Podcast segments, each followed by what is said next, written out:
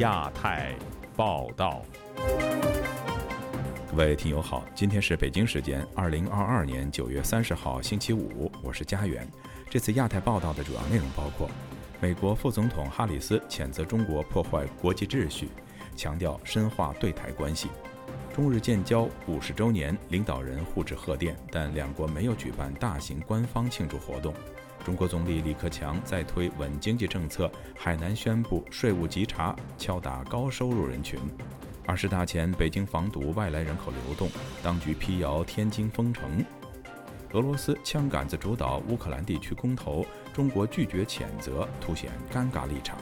接下来就请听这次节目的详细内容。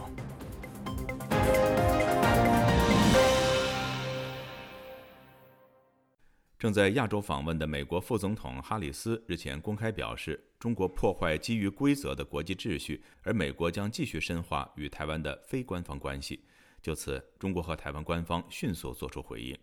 请听本台记者黄春梅发自台北的报道。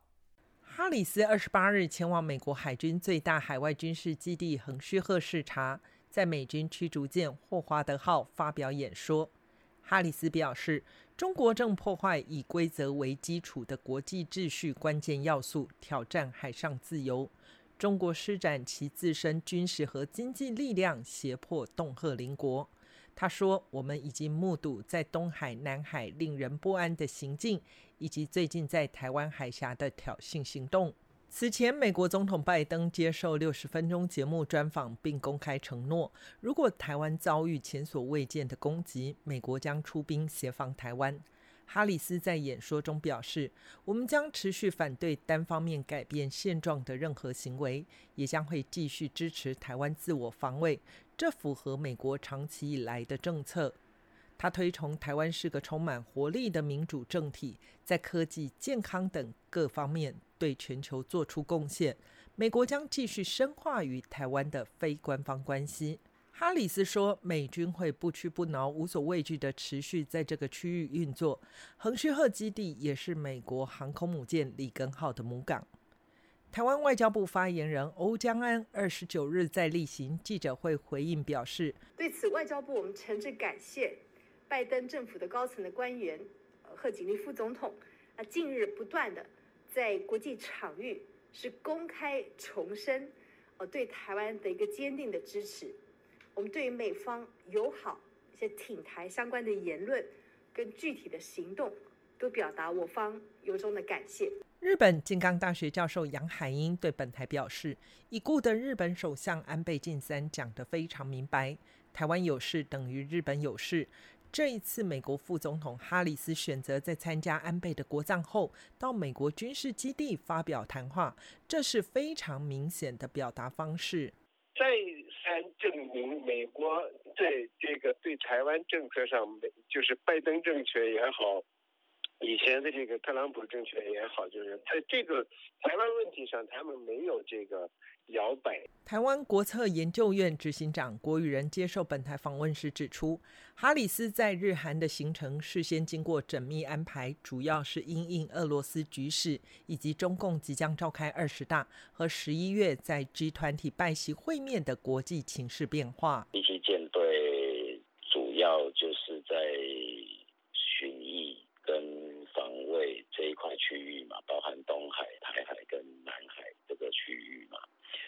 所以他到那个地方去对美国的士兵讲话，这个当然也是意有所指嘛。郭玉仁进一步表示，一旦俄乌局势生变，例如俄罗斯总统普京被推翻，或是国内政变内战，又或是俄罗斯动用战术性核武攻打乌克兰，在未来几周，不管是哪种状况发生，都会联动影响中共二十大或朝鲜的举动。尤其朝鲜才刚在日本专属经济区外发射两枚弹道飞弹，韩联社又披露，朝鲜预计将在十月到十一月间进行核试爆。他认为此时台湾比日韩相对更安全。对于哈里斯批评中国正在破坏基于规则的国际秩序，中国外交部发言人汪文斌表示。美国国会众议长不顾中方长达四个月的反复劝阻，访问台湾，并将台湾称为国家。他说：“言而有信才是最基本的规则。”自由亚洲电台记者黄春梅台北报道。本周四是中日邦交正常化五十周年，中国领导人习近平和日本首相岸田文雄互致贺电，但两国都没有举办大型的官方庆祝活动。有学者认为，中日两国不希望发生冲突，但彼此又都有不能够示弱的压力。详情，请听记者夏小华发自台北的报道。九月二十九号，中日关系正常化五十周年，中日首脑互致贺电。中国官媒央视报道，中国领导人习近平指出，五十年来，在两国政府和人民努力之下，双方达成四个政治文件和一系列重要共识。中方高度重视中日关系的发展，愿同岸田文雄首相一道，引领双方以邦交正常化五十周年为契机，构建契合时代要求的中日关系。日本共同社则报道，日本首相岸田文雄表示，日中关系面临许多困难，也蕴含可能性。邦交正常化是秉持战略思维和政治勇气，开辟了日中关系新的历史进程，开创日中关系新的未来很重要。两国对地区和世界的和平与繁荣都责任重大，呼吁构筑建设性稳定的关系。中日并没有举办大型的官方庆祝活动。共同社报道。日本经济团体联合会（简称经团联）和日中友好团体在东京都内的宾馆举行纪念招待会，习近平和岸田文雄的寄语在会上带读。岸田受到邀请但没有出席。外相林方正致辞时说：“有必要积累坦率的对话，共同迈进。”台湾国防安全研究院国家安全研究所助理研究员王彦玲接受自由亚洲电台采访，形容双方都非常低调，几乎没有庆祝的迹象。王彦玲说：“我们看到就是两边其实都都有必须摆出强硬态势的压力，但是他们又又不能太快有冲突，因为中国的二十大在即。”那日本方面的话，它有一些内政方面的压力，不能对中国太强硬，因为要是闹翻了，又要摩擦，然后可能日本企业没生意做，这个会给安迪很很很大的压力。所以我们可以看到两边的声明其实一直在讲，哦，我们需要怎么样，我们需要怎么样，但其实他们呃不想太快起冲突。回推最近几个月影响中日关系的事件，王彦霖提到，八月美国众议院议长佩洛西访台，解放军军演发射导弹，射到了日本的经济水域。而安倍国葬，中国派了政协副主席，还不是共产党员的万钢出席，加上东方二零二二中俄演习反潜操演，敏感度高。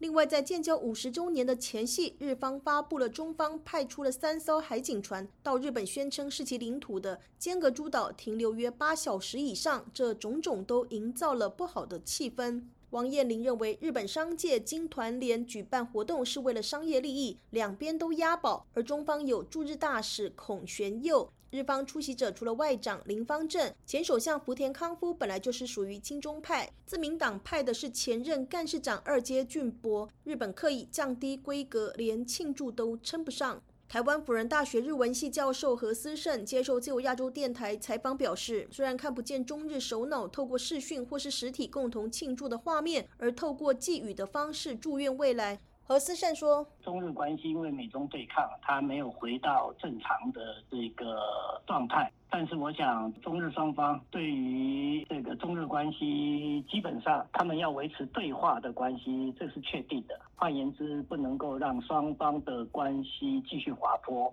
何思胜说：“日中五十年关系高高低低，中日建交四十年的时候，发生日本宣布将钓鱼台国有化，现在的状况比十年前好。”何思胜分析，现在的北京对对日本的期待感是是高的，相对的日本大概也。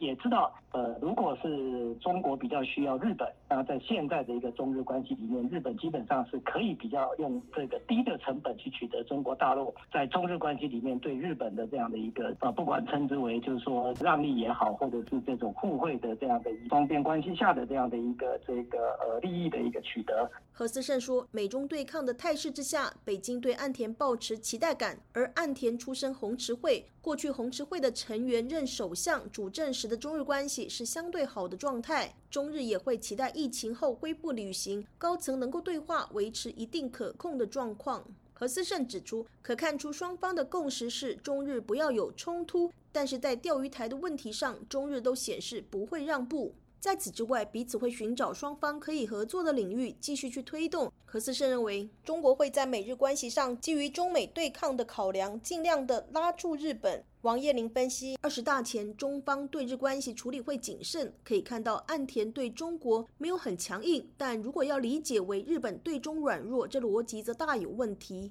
王彦霖说：“他如果跟中国硬碰硬的话，那势必要投入很多的国防资源，那这些国防资源可能会分食他在内政方面可以运用的筹码。那比如说现在不景气，他可能必须要纾困，或者是有一些其他作为。如果他一味的把这个资源投到国防国防领域去的话，其实对他的政权的支持度来说是是可能会有一些。”影响的，但其实这并不代表他对中国是软弱。如何解读日本对中不示弱？王彦霖指出，日本以前国防重点摆在北边，主要是冷战遗留北方四岛的问题，怕俄罗斯挥军南下往南推进。最近两三个月，则将军力南迁，强化西南诸岛、冲绳以及钓鱼岛、台海等区域防卫。军事想定包括，如果岛屿被包围，弹药防御是否足够，营区会不会太旧？这些当然是针对中国。中日领导人已经三年没有面对面正式会谈。岸田去年十月曾经与习近平通话。何思胜认为，接下来在印度尼西亚巴厘岛将登场的二十大工业国 G20 会议和预计在泰国举行的亚太经合会 APEC 会议，会是习近平和岸田文雄实体见面的契机。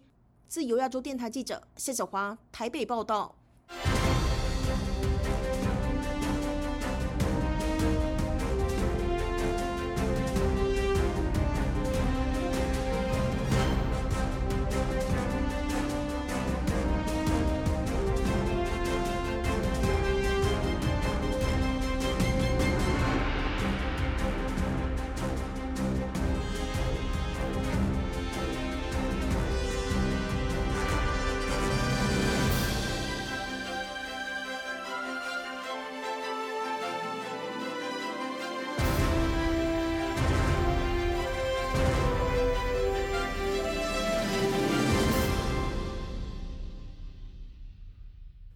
国总理李克强主持第四季度稳经济大盘工作推进会议，并将低保边缘户纳入低保补助。但在海南，当地税务部门则对高收入高净值人群开展税务稽查。有评论认为，中国经济不景气导致地方政府税收不足，各地政府近期都在想方设法对富人查税。以下是记者古婷的报道。据央视新闻报道，九月二十八日。李克强在主持召开稳经济大盘第四季工作推进会议上说，受超预期因素影响，第二季前期经济明显下滑，第三季经济总体恢复回稳，推动经济在第四季度全面落地，确保运行在合理区间。他还说，要想方设法扩投资、促消费，调动市场主体和社会资本积极性。他要求各部门配套完善，拟定若干重大措施，抓紧推出细则，扎实保障民生。在第四季将低保边缘户阶段性纳入低保补助。不过，海南的稳经济政策是率先对高收入高净值人群开展税务稽查。据财新网周三报道，国家税务总局海南省税务局、海南省市场监督管理局。近日公示称，开展二零二二年度双高人群双随机一公开抽查工作，随机抽取五十户稽查对象，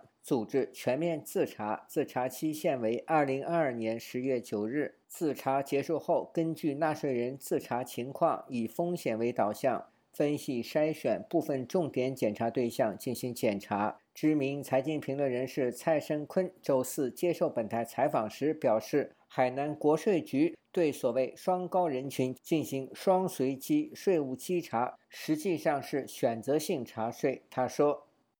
就海南的这几年呢，他要自贸港，本来海南的经济呢，房地产不行了，那其他的最大的问题啊，它是没有税源，它的财政收入呢，根本不足以支撑呢它的整个公务员的队伍，也不足以支付它的正常的开支。”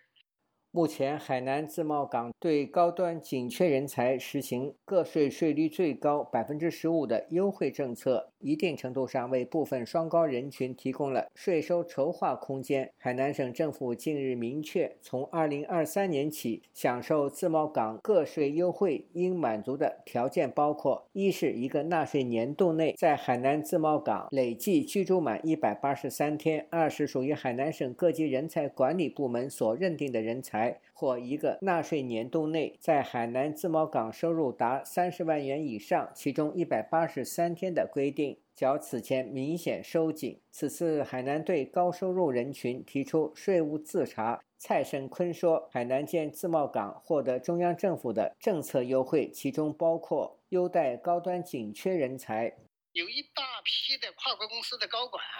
啊，一大批国内的那些啊，高收入的企业高管，啊，尤其是像腾讯呐，啊，阿里巴巴呀，反正，啊，一大批的，他们都是呢在海南交税，啊，都是在海南交税的，还有一批呢演艺圈的，很多呢都在海南，啊。”要么注册一个工作室。蔡胜坤还说，大批高收入人群到海南注册公司及交税后，如今却遇上了让他们始料不及的被追税烦恼。海南政府估计将增加数十或上百亿元的税收。他很清楚，哪些人在海南是享受过这个税收优惠政策，他现在回过头来要他们补交税。这种情况呢，呃，就是包括过去呢像对范冰冰的这样啊，要他补税啊这些。我估计海南呢可以增加几十亿或者上百亿的哎这个税收。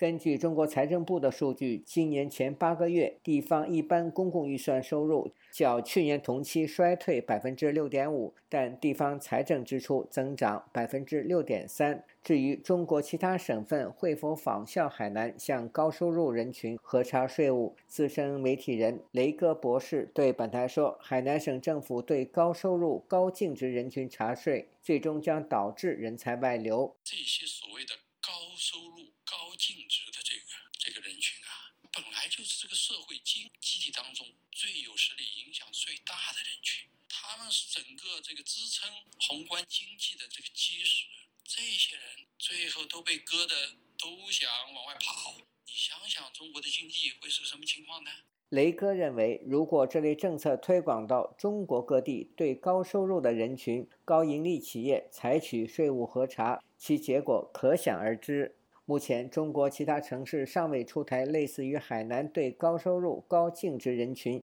进行税务稽查的政策。自由亚洲电台记者古婷报道。中共二十大召开在即，距离北京最近的直辖市天津，疫情有升温之势。天津官员把原因归咎于防疫管控不够严格，同时又高调澄清国庆日起封城三天属于谣言。有评论认为，天津如果在二十大前夕封城，难免会有大批的民众进入北京。官方急于为封城辟谣，是为了防止北京在敏感期间受到任何不稳定因素的影响。请听本台记者陈子飞的报道。中国严格防控持续，但疫情还没有做到清零。卫健委周四公布最新的数据，全国有一百零六例新增的确诊个案，其中十三例是来自最接近北京的天津市。天津也是全国第三高新增确诊个案的城市。天津市疾控中心副主任张颖表示，天津疫情难以清零，与病毒传播力强有关，也同时受到防控和检测工作不到位所影。影响，铁板也上了，区域也划了，那为什么他能从管控区里跑出去啊？就是因为我们没有管到位啊。当划分管控区的时候，第一时间他打探到消息就要跑出去，是因为他在害怕会出一些特殊情况，没人管他，保供的物资不到位，也是老百姓对我们的一些工作是什么不信任了。我们也在反思。在官方表态防控不到位后，天津辟谣的微信公众号也同步发布。有人在网上传播天津在国庆日起静默三天等于封城的消息，官方很快做出回应，表示封城三天的消息是传闻和谣言，提醒民众天津正处于疫情防控的关键时期，要积极配合疫情防控的工作，不造谣、不信谣、不传谣。但网民普遍不相信官方辟谣的说法，有网民表示三天封城是谣言，真实状况可能是封五天到七天。有人重提上个月成都封城前，网民日大雨林提前预告消息被官方澄清后不久才证实封城的事件，表示民众应该自行做好准备。天津居民汤女士对本台表示，虽然官方说封城是谣言，但在过去几个月，各个小区断断续续有短期的封锁，她与其他居民早已做好准备。反正习惯了，习惯他这种折腾了。准备一些粮食啊，备点这些菜类的，能放出的菜类多少都要备。家家多少都的呢，五个多月了吧，一天隔一天一做，就很无奈，谁也不愿意去天天到那去排队去做核酸检测，但没办法。时事评论员双普表示，周六是国庆日，又临近二十大举行，北京的维稳安保已经启动。如果天津在这段时间突然封城，必然会影响到北京的维稳工作，使天津官方要赶紧辟谣。不承认是封城，是因为怕一宣布封城，大部分天津的人就急忙在几小时内逃到北京去，影响到二十大的那个维稳的布局嘛。你看，在成都里面也是这样的情况嘛。先不公布之后，有人爆料抓他们，就趁着封城啊。那尤其二十大之前，尤其北京十月一号会有仪式嘛，更不可能让靠那么近的一个大城市的人大幅往北京跑，而是为了防止不稳因素来到北京来。双普表示，成都封城的事件，官方也同样有辟谣，最后官方以行动证实谣言成真。也使民众不再相信官方所谓的辟谣行动。时事评论员李伐天表示，事件除了反映官方长期私讯于民，使辟谣行动失败，天津官员有防控不够严的表态，也显示官方下一步会针对内部加强消息管控，以防止再有泄密的情况。封城的这种所谓谣言呢，这个消息怎么走漏的？必然是内部人走漏的。内部人为什么走漏？因为内部人也没有安全感，啊，因为一旦封了城以后，他们没有能力，也没有水平来服务被封的这些居民，各种物资跟不上，他也要提前把这个消息给他的亲朋好友。那么亲朋好友也有亲朋好友，这就有可能把这个事情给透露出去了。他这个视频透露说是要更严，要严控，防止以后。再出现这些纰漏，李伐天表示，张莹在记者会上的一番话，虽然说是反思，同时也把疫情扩散的责任放在不配合检测防控的人身上。估计日后官方会再严格把守所有的防控区域，防止有人能逃避隔离。就亚洲电台记者陈子飞台北报道。云南昆明九月二十七号召开了新冠疫情防控工作新闻发布会，证实在二十五到二十六号，昆明累计有二十三例新冠阳性病例。而发布会上公布的另一项数据更引起人们的关注，那就是昆明共有七万零四百四十二人的健康码因此而被附上了黄码。以下是记者孙成的报道。家在昆明五华区的李女士在九月二十八日接受记者采访。讲述了她所了解到的当地情况，表示虽然基本的生活物资还不算短缺，但受封控的人们依然面临着很大的不便。他说：“现在昆明市的风控主要是集中在西山区和安宁，以对小区的风控为主。但是很多人反映，核酸检测和风控主要是集中在晚上，尤其是会在半夜进行，对居民的生活会造成很大的影响。”根据昆明当局在二十七日公布的信息。二十三例阳性病例中有十例轻症，九例无症状感染者，四例初筛阳性，都位于西山区和安宁市。其中有二十一个病例是在这两个区的集中隔离点发现的。此外，这轮疫情的首发病例是网约车司机，社会面活动轨迹较为复杂，因此疫情存在很高的扩散风险。李女士表示，从上个月开始，能够感受到昆明的防疫政策正在收紧。她告诉记者，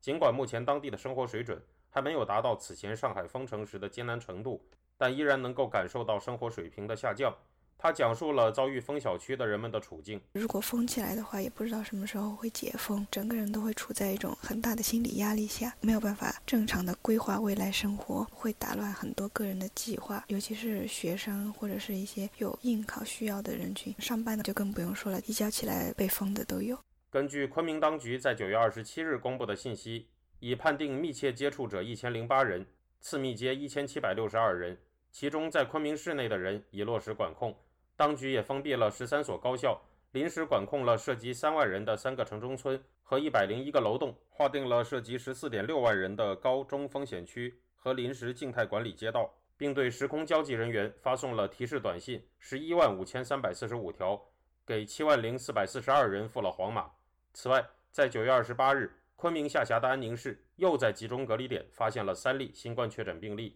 云南当地的餐饮业从业者程先生表示，目前当局的种种做法，在他看来是小题大做。现居临近昆明的城市曲靖的他告诉记者，目前生意并不好做。随便风吹草动的一点疫情，政府就小题大做嘛，就实施静态管理呀、封闭式管理呀、隔离呀、居家隔离呀等等。在微博上，昆明市赴黄码七万零四百四十二人已经成为热门话题，不少网民对当局的这种做法表达了不满。有人表示，没完没了的疫情看不到尽头，何时是个头？也有人充满讽刺意味地说：“你们这群平民的皇马，记住，是我们关老爷付给你们的。”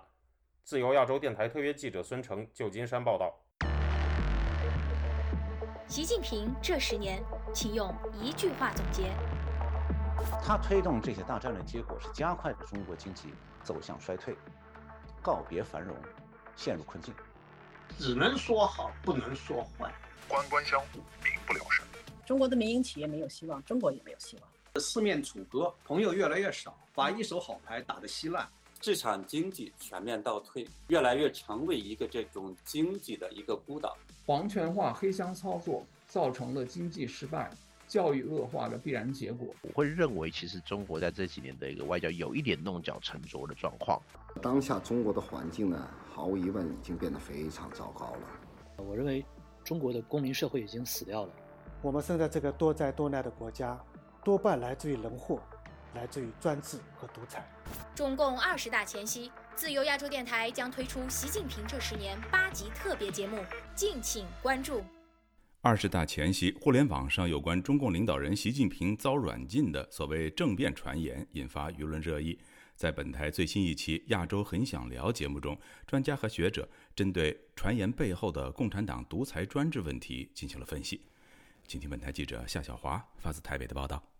中国国家主席习近平二十七号出现在北京看展，这是他出访中亚返回北京隐身十多天后首次露面。而期间曾经出现习近平被软禁、中共党内政变的风声。政论家江峰在亚洲很想了解读政变，不管是谣言也好、传言也好，都跟社会期望值有共鸣，印证中国社会当下最关键的不是经济，不是恢复生产，也不是习下礼上的传闻，谁接班都无所谓，谁接班能够挽回中国大局。江峰说：“没有你，就是就是没有你，习近平迅速结束这种疯狂的、愚蠢的清零政策。”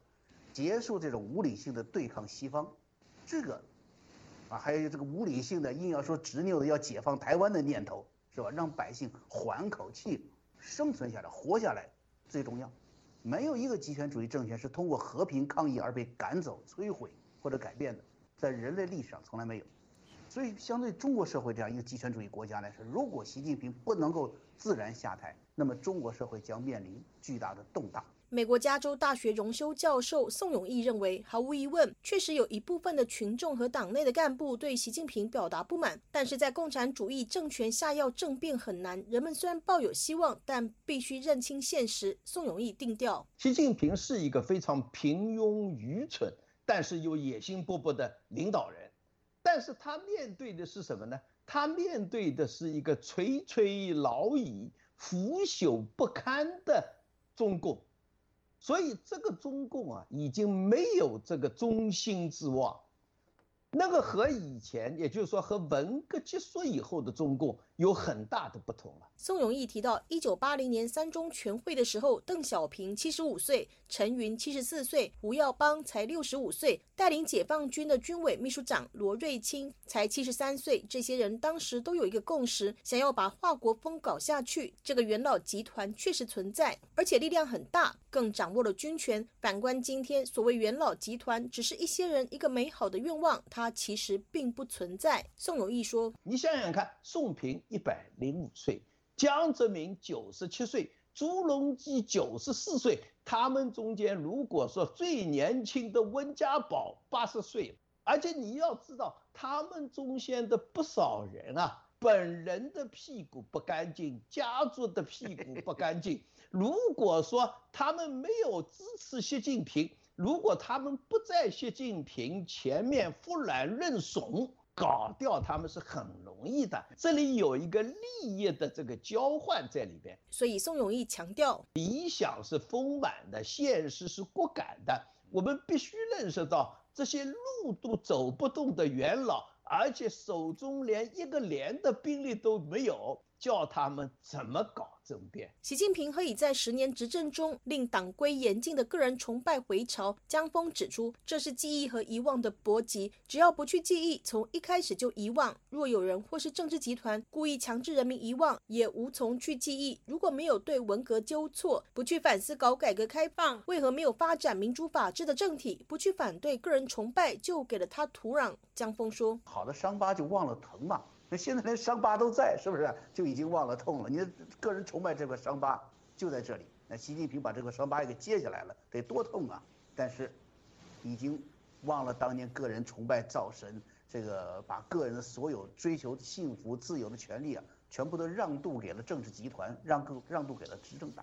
是吧？那然后党他作为一个政治团体，又把所有的权利又让渡给个人，那么好，最后整个国家就。记在某个人的个人的情绪啊，他的身体身体状况啊，他就会这样子就会决定一个国家一个民族的命运，能不危险吗？谈到毛和习如何搞出个人崇拜，宋永义认为具有类比性。他说，习在很多场合模仿毛，据说习当年和老红卫兵深谈得出的灵感，就是沿着毛的路线在新形势上走。宋永义说，比如说像文化大革命中间的活学活用毛主席著作。到今天的到处都在学习习近平同志的著作，学习习习主席的思想等等，这个我们很很容易回忆起来。那你比如说，你像现在的定于一尊不准妄议中央，如果有这个就党纪国法处分，很容易想到文革中间镇压异议者的公安六条。那么更不用说他现在的一系列的。比如说什么东方又红啦，怎么称呼你啦？这个呃等等这些民间的造神运动，连韵调这个民歌都和毛泽东当年是差不多的。他现在是用民族主义作为他的一个主导意识形态，而确实也是迷惑了不少中国人。宋永义直言，邓小平至少指挥过好几个野战军。那习近平打过什么仗？打来打去就是清零这个仗，折腾老百姓到这样。宋永义提到，从回忆录可以见到，习仲勋从小跟习近平讲很多党的历史，就是如何尔虞我诈，如何自相残杀。习近平搞个人崇拜，百年中共党给他便利性，利于他搞清洗，制造恐惧。宋永义说：“我是听一个在福州工作的。”他说他去到去过习近平在福州市委书记时候的书房，他说他的书房中间有一本书，就是好像是一个台湾的作者叫李宗吾写的《厚黑学 》。哦，厚黑学。他说哎，这本书啊，他说他料定习近平是看过的，因为里面好像翻过，所以你就可以讲到，就是说。这些人不是没有研究过权谋，你想想看，习仲勋为了培养他这个儿子，给他开了多少次的后门啊？厚黑学阐述，脸皮要厚而无形，心要黑而无色，才能成为英雄豪杰。江峰提到，当年毛泽东如何利用亲信王震，登高一呼喊出“毛主席万岁”。一九四三年，在延安开了一个几百名劳动英雄大会，毛泽东让王震代表所有英雄向毛主席敬谢词。他说：“前面读完了，最后收尾怎么收的呢？说毛主席是一盏这个明亮的灯，指导我们前行啊！我们永远跟你走，我们呃够幸福了。我们再跟你走下去，我们的后代还要幸福。所以我们禁不住高喊说毛主席万岁，毛主席万岁！就这么第一次喊出来毛主席万岁的，因为这不是设了一个局嘛，对不对？因为台下的农民不就跟着喊嘛，毛主席万岁，毛主席万岁！这就是自导自演，个人崇拜。”江峰说：“毛不安排知识分子是自知心虚，他知道知识分子肯定不跟着喊，自己说要搞民主共和，怎么会搞出个帝王万岁？在民主制度下喊个人崇拜，一定会先被拿下。而习近平面对个人崇拜，也是精心打造。”要说习和毛有何不同，宋永义认为恐怕是更加厚黑一点。例如，习近平把社会主义特色思想加到邓小平的里面去，而国家主席原有两年任期限制没有了，修改党章、政治报告谁做的？都是习自己做的。十九大以来，每一次重大的政治报告都是他代表做的，他连信任的吹鼓手都没有。自由亚洲电台记者谢小华，台北报道。香港南华早报星期四披露，中共领导人习近平已经确认将在十一月出访东南亚，参加亚太经合组织峰会。由于上述日程恰逢中共二十大之后，习近平此举所释放的信号再次受到外界关注。以下是本台记者唐媛媛的报道。香港南华早报九月二十九日引述泰国外交部发言人塔尼向媒体确认。中国国家主席习近平将于十一月参加在泰国曼谷举办的亚太经济合作组织会议。由于香港这家规模最大的英文报纸此前被中国电商马云收购，该报发布的上述消息引发舆论关注。外界注意到，美国总统拜登截至目前尚未表态是否会出席亚太经合组织峰会，一场可能的拜习会也还是未知数。据悉，亚太经济合作组织成员。是以经济体作为参与方式，因此中国香港或台湾均可派代表出席。而据泰国外交部发言人塔尼透露，目前新加坡、台湾和香港已经接受了泰国的会议邀请。中共二十大预计下月召开。如果上述消息属实，正谋求党总书记第三届连任的习近平从中亚返回后再次出访，其政治宣誓的目的何在？原北京大学经济学院教授夏叶良就此认为，此举预示习近平的连任势在必得。目前党内没有一个形成抗衡的集团，就是说，或许大家心里边都对他不有不满意的地方，但是敢公开来。就是表态的人太少，也没有真正形成一个联盟。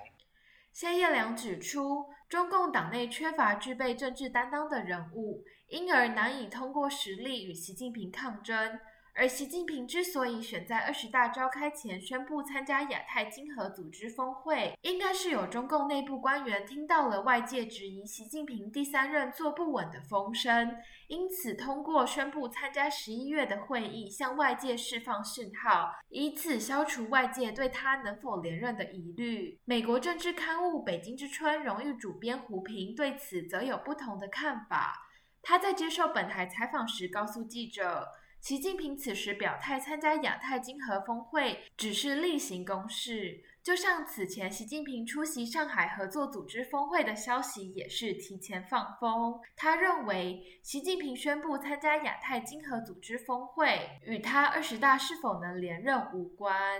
他是以国家主席的身份去参加，不是以总中共总书记的名义去参加。胡平指出，中共二十大选的是总书记，而习近平的国家主席身份将延续到明年三月的两会。所以，不管这次二十大习近平能不能连任总书记，都不妨碍他以国家主席的身份出席十一月份的这个会议。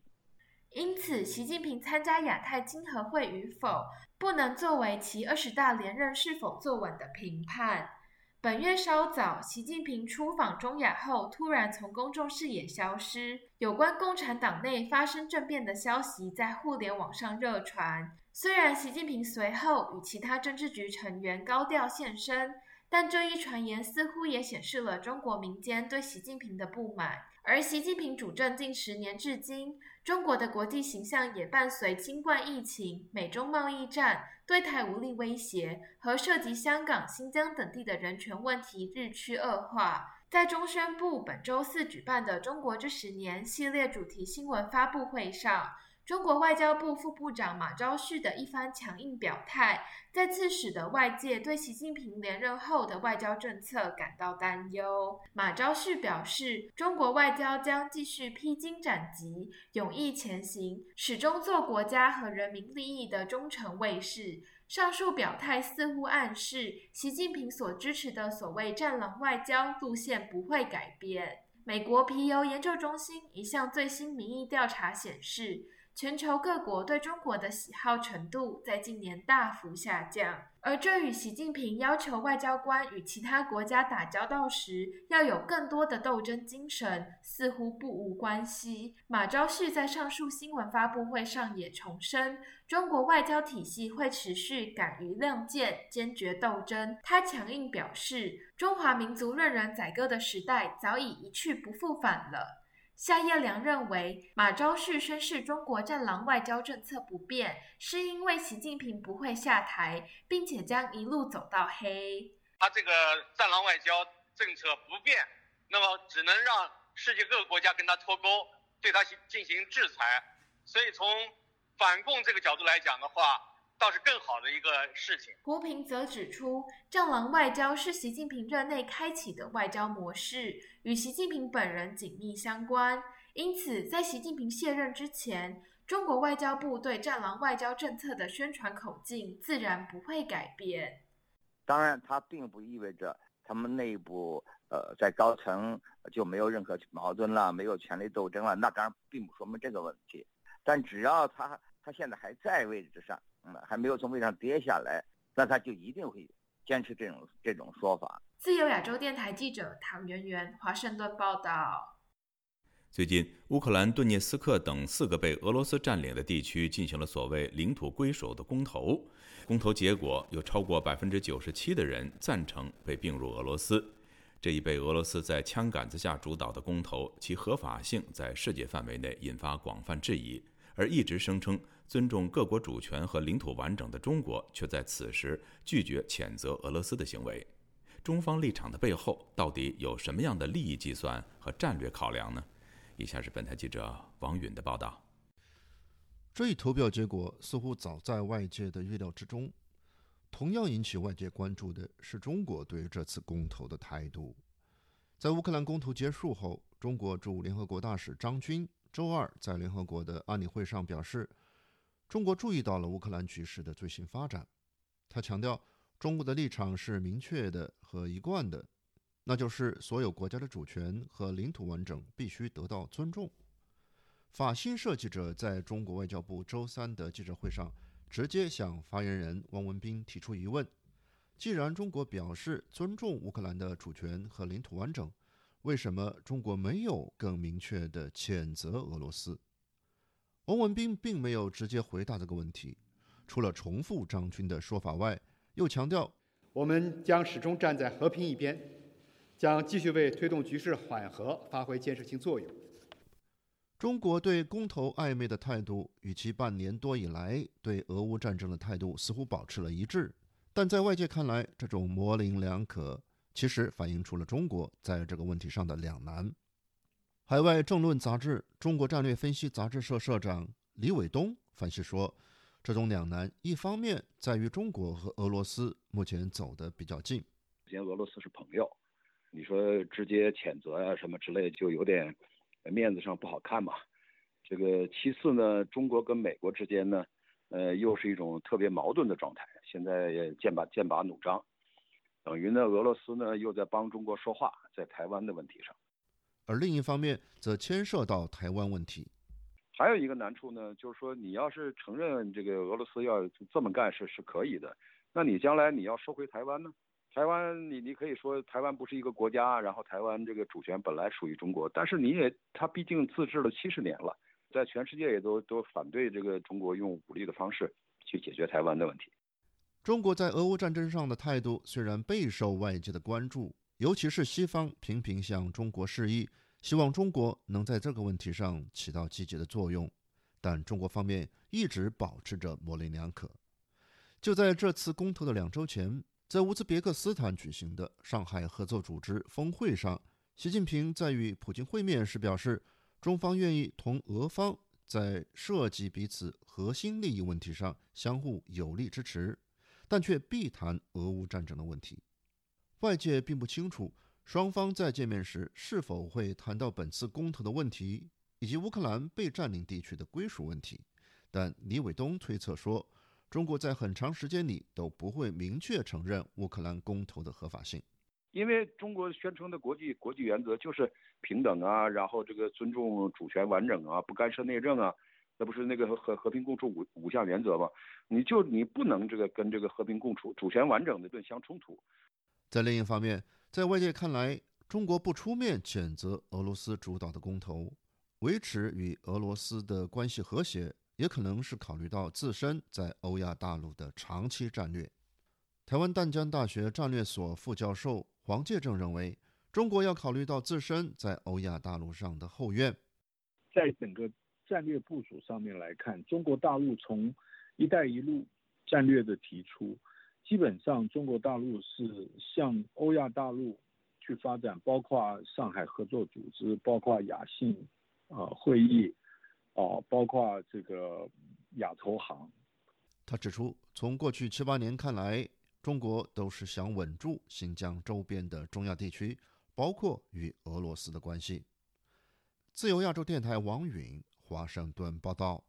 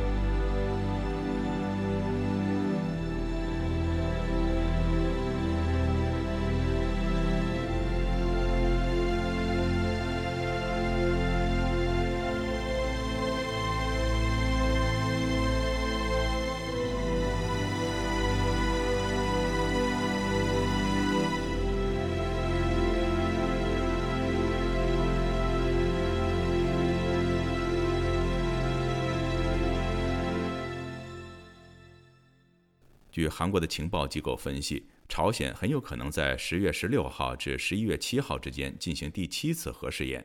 分析人士认为，这个时间段正好是中共二十大和美国中期选举之间。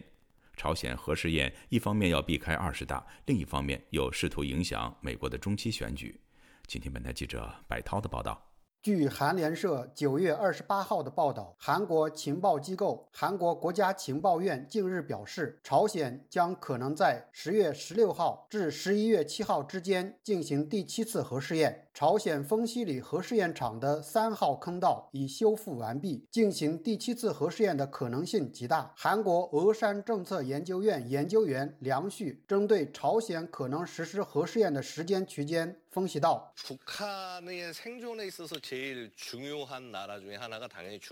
梁旭说，对朝鲜生存最重要的国家是中国。中国在十月十六号要召开涉及到习近平连任的二十大，这对中国非常重。”重要，朝鲜在这期间一定会非常克制。梁旭进一步举例说，朝鲜在今年一月份一个月内就发射了七枚导弹，但二月份就非常克制，因为二月份有北京冬奥会，因此在中国重大政治活动期间，朝鲜实施核试验的可能性很小。梁旭进一步认为，梁旭说，十一月八号有美国的中期选举，为了影响美国中期选举，在十月末到十一月初，朝鲜实施核试验的可能性最大。与韩国官方预测不同，中国时评人士曹雷认为，之前就几次预测第七次核试验的时间，但都失败了。这次预测未必会准确。他表示，韩国情报部门的这个来消息来源也未知，而且金正恩也是非常的狡猾，他也不会让你预测到。然后呢，在这么个敏感的时期，能否进行核？试验这个不好说，而且从韩国民间角度来说呢，已经对他的核试验已经免疫了，韩国老百姓也没有任何恐慌，因为他核试验。如果在这种敏感时期进行核试验呢，只会产生一种结果，就是引起呢韩国嗯对这种集权国家的反感，然后呢把韩国推向到美国的怀抱。这个其实是中共不愿意看到的。七月二十八号，韩国国家情报院公布了朝鲜第七次核试验实施的可能时间后，中国。外交部发言人汪文斌在例行记者会上表示：“中方始终坚持维护朝鲜半岛的和平稳定，坚持实现半岛无核化，坚持通过对话协商解决问题。近年来，半岛问题政治解决进程停滞不前，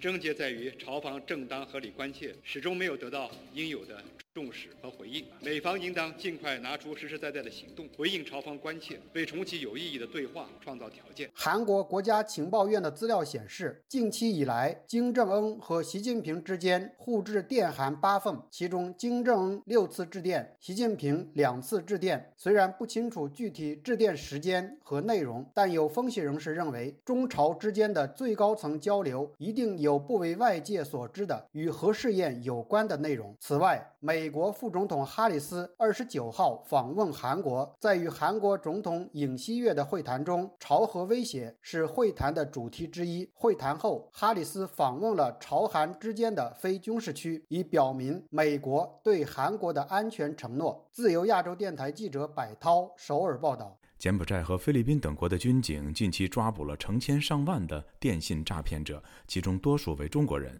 中国电信诈骗业涉及资金三千多万元人民币，受骗人数达两千多万人。虽然中国官方也常年喊着严打，但电信诈骗却愈演愈烈，原因何在呢？以下是本台驻中南半岛记者齐德赛的报道。今年以来，东南亚不断爆出电信诈骗业受害者被打死打残的消息，受害人遍及中国、香港、台湾以及东南亚多国，重灾区则位于缅甸北部、柬埔寨、菲律宾。目前，柬埔寨、菲律宾两国都动用了大批军警，抓捕了成千上万名涉嫌诈骗分子。从当地警方多日公布的数字来看，中国人占多数。常前往柬埔寨的越南华人诺也指出了中国电信诈骗业兴旺的两大原因，即不受监督的权力腐败和中国最严重的互联网信息封锁。他的书面回复以下由我的同事代读。黄赌毒骗更是警察的生意，严打不过是政治秀，演给民众看。没有了背后的保护伞，哪来的黑社会？柬埔寨当地华人刘先生说：“不会真严打，以前有过多次类似行动，都是把这些人赶走。他们会暂时去老挝、菲律宾、缅甸、泰国，甚至迪拜，等风头过了之后再回来。但中国各级公安常年在进行所谓的严打涉及电信诈骗人员。”九月初，全国人大还通过了更严厉的反电信网络诈骗法。据中国政府网消息，在二零二一年截止到十一月，共破获电信网络诈骗案件三十七万余起，抓获违法犯罪嫌疑人五十四点九万余名。二零二一年全年共紧急拦截涉诈资金三千两百六十五亿元人民币，拦截诈骗电话十五点五亿次。避免两千三百三十七万名群众受骗。中国电信诈骗所涉及的资金和被诈骗人规模令人吃惊。另外，据国际反电信诈骗的专业机构 CFCA 发布的六十六页报告显示，二零二一年全球电信业收入约一点八万亿美元，因电信诈骗导致的经济损失为三百九十九亿美元，比上一年增加百分之二十八。该报告还点名了多个国家为电信诈骗电话重灾区，但没有任何有关中国的相关数据。而根据汇率计算，中国涉诈资金三千两百六十五亿元人民币，已经超过了所有其他国家经济损失的总和。那么，中国是否是世界第一电信诈骗国？纽约城市大学国际政治学教授夏明向本台记者表示，此说法有待进一步论证，因为有组织的犯罪往往不容易完全界定，也因为进入电信诈骗业的人会从被动受害者变成主动犯罪者。但中国可以说是电信诈骗重灾区和主要受害国之一了。作为一个警察国家，他也分析了电信诈骗在中国高发的四大原因，包括中国超便捷的网络支付。中国人对高压的强权体制没有抵抗的勇气，中国对网络金融体系缺乏保护，以及中国超严厉的互联网信息封锁。他提及的中国互联网防火墙的危害时说道：“每个人都应成为现代社会有效的决策者。防火墙阻断了人们获取信息的能力，而在谷歌搜索都被封禁的国家，人们只能获得官方单一的信息。”他说道。那你中国的连大学机构，那么对有些雇佣的这些人，他都没办法有效的进行这个核对，那么或者对他的论文呢，呃都没法有效的进行检索。那么当然，我觉得这些呃诈骗呢，那么牺牲呃普通的老百姓的小民的，当然更没人去做。据人权组织自由之家二零二一年度报告，中国的互联网自由度连续七年世界最差。目前，包括谷歌、脸书、推特、油管在内的数以万计的网站，在中国都无法被自由访问。以上是自由亚洲电台记者齐德赛的报道。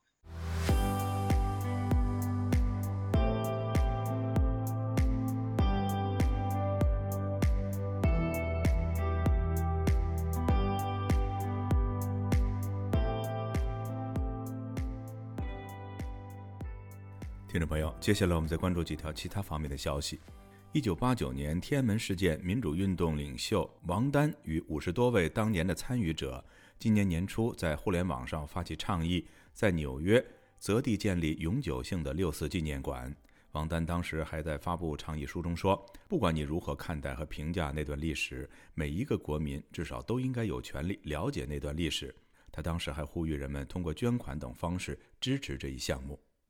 九月二十八号，六四纪念馆筹备小组在纽约召开了新闻发布会，发起人王丹在会上表示，今年一月有五十几位六四当事人发起在纽约建立一个六四纪念馆，当时就准备了几个阶段。第一阶段就是在首都华盛顿做特别展出，这从今年六月四号已经开始，直到今年年底结束。第二阶段是筹款五十万美元，筹到之后就开始在纽约寻找场地和租房子。不久前，一位匿名人士通过相应的管道捐款了十二万美元，而大家只知道这位人士是当年天安门广场上的一名学生。王丹说：“这意味着八九六四在这位人士的生命中是一件重要的事情。”流亡海外的香港前立法会议员徐志峰，早前被裁定四项刑事蔑视法庭罪成，高等法院星期四判他监禁三年半，另外必须支付公诉费。徐志峰被控蔑视法庭案，星期四在高等法院裁决，徐志峰缺席聆听。他前年获法庭批准保释期间到丹麦公务外访，之后宣布流亡，其后被起诉误导警方和法庭。无国界记者组织和其他九个非政府组织九月二十八号向美国国会发出联名信，敦促他们对参与搜查和关闭《苹果日报》的香港个人和中国政府官员实施制裁。听众朋友，这次的亚太报道播送完了，谢谢收听，再会。